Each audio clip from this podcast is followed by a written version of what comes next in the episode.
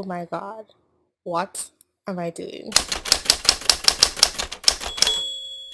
This video is going to be a bit rambly because I didn't prepare a text for it. I actually shot the whole thing already and then realized that I was missing half of it. So there might be clips of me talking looking a bit different. On my last boat trip, I was reading Intellectuals and Society by Thomas Sowell. I really enjoyed it. What I really got from it was focusing on the left versus the right dynamic as someone who is sort of thrown into it because where I'm from, politics don't really follow that line of thinking, though it probably should. It's all left where I'm from, really. I wanted to point out the things that really stood out to me while I was reading the book. The first thing was that people on the left tend to think that people on the right are um, not very compassionate and that people on the right tend to think that people on the left don't have any brains. My introduction to the US was with people who are very liberal. A lot of them are still in my life. And I was thinking to myself, do I think that these people are not very brainy? Hmm, and could I say that to their face? And I think that I do. I do think that people who support certain programs or line modes of thinking, they don't think very deeply. Oh, that's not the right thing to say. They don't think past the surface level of the issue and they also don't look at the data. I used to be someone who would just think that people don't care if they don't do certain things, but you have to look a bit deeper than that and actually look at the results of programs and how they have affected something, not just how you think it would end up working out. The idea that people on the right aren't very compassionate is something that goes back for a long time historically. But there was actually a study done on people who would consider themselves conservative versus people who would consider themselves liberal, or I should just say left, right? In the United States and that it found that people who were on the right actually tended to donate more through private charity versus people on the left who actually made more money. So the next time someone tells you that you don't care, you should direct them to that study. And I don't know if this has a study like this has been done recently, but I think that would be very interesting to see. The biggest takeaway I actually got from it was that people on the right aren't actually a cohesive ideological group. They're just all against the left in some way and their various social programs. So that was very interesting. Also considering what's been going on on YouTube lately, it's people don't have to agree with one another. They're just all against the left. And it's more like a strategic alliance really than an actual group, cohesive unit working together towards a goal. Another historical trend he pointed out between people on the left versus the right was that they tended to be involved in the markets and in the sciences, the hard sciences, and people on the left tended to be more social sciences, humanitarian, and that's pretty true. I think that still holds up today. And that people on the right tended to look more into empirical data rather than just using thought to come to conclusions. The book was actually about intellectuals, not just about the left versus the right. And the one thing that he was talking about was that intellectuals tend to place more merit on specialized knowledge versus distributed knowledge within the population. So he was saying that everybody has highly specialized knowledge in particular areas depending on what they're familiar with.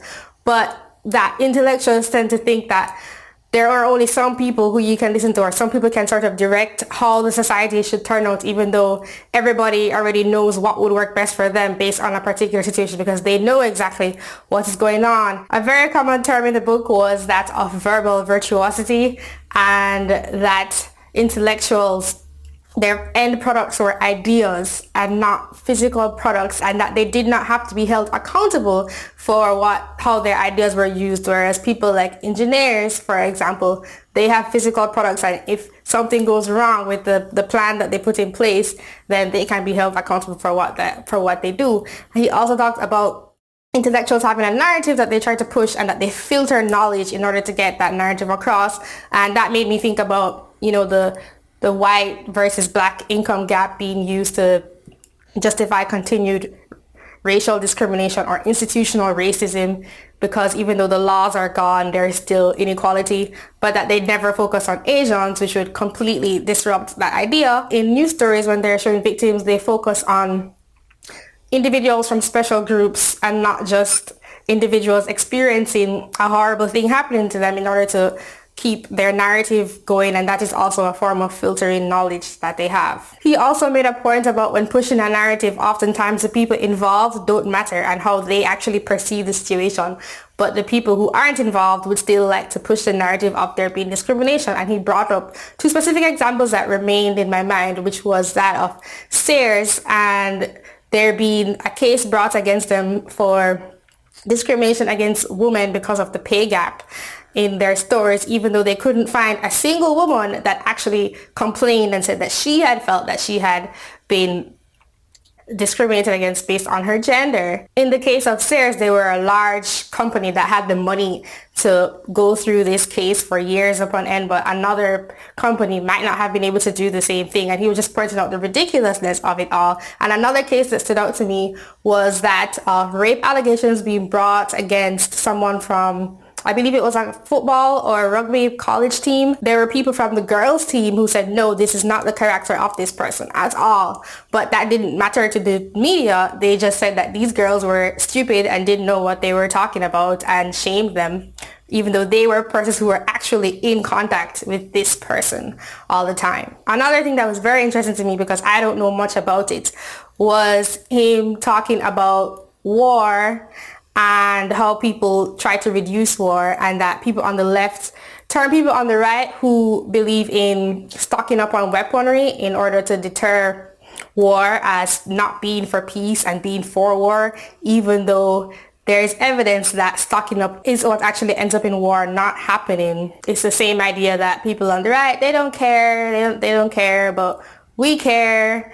And of course, he goes into the ego and he calls them the anointed, the self-anointed, and that it's not about what actually happens, but about showing how good they are and how much they care about people, even if the evidence suggests otherwise that something else would be a better plan. One more thing that was interesting was the association of people on the right with totalitarianism and fascism, even though historically the people who are more for socialist policies have tended to be totalitarian or fascist, just looking at historically how it has worked out in the world. Personally, when I think about what I see between the left and the right, I really hold self-responsibility as important and I don't understand why people want to outsource everything that they want to do in society. You know, if they're about half of the population or if they become the majority, which it seems like is going to happen, then there are enough of them to donate their dollars to the things that they think are important to stop taking it from other people. I feel like people who are on the left, this is this is my opinion, see the world as this place where you just walk around getting hurt all the time. Like, ow, something hurts all the time. If you're not for change, then you are for keeping everybody downtrodden and, and held down. But it's not just this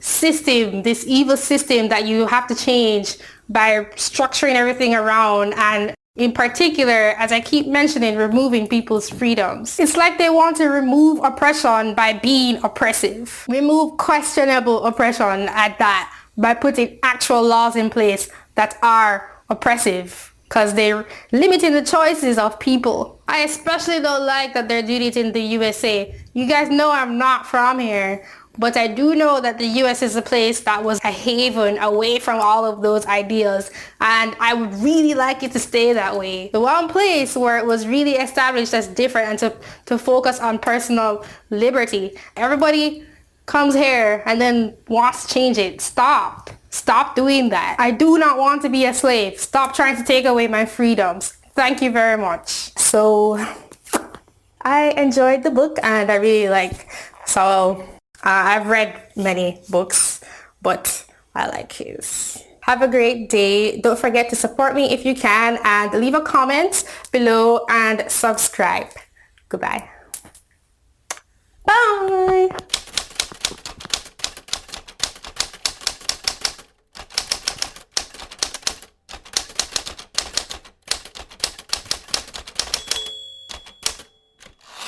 His favorite term in the book was verbal virtue. What? His favorite term in the book was verbal. His favorite, his his favorite term in the book, his favorite term in the book. Uh,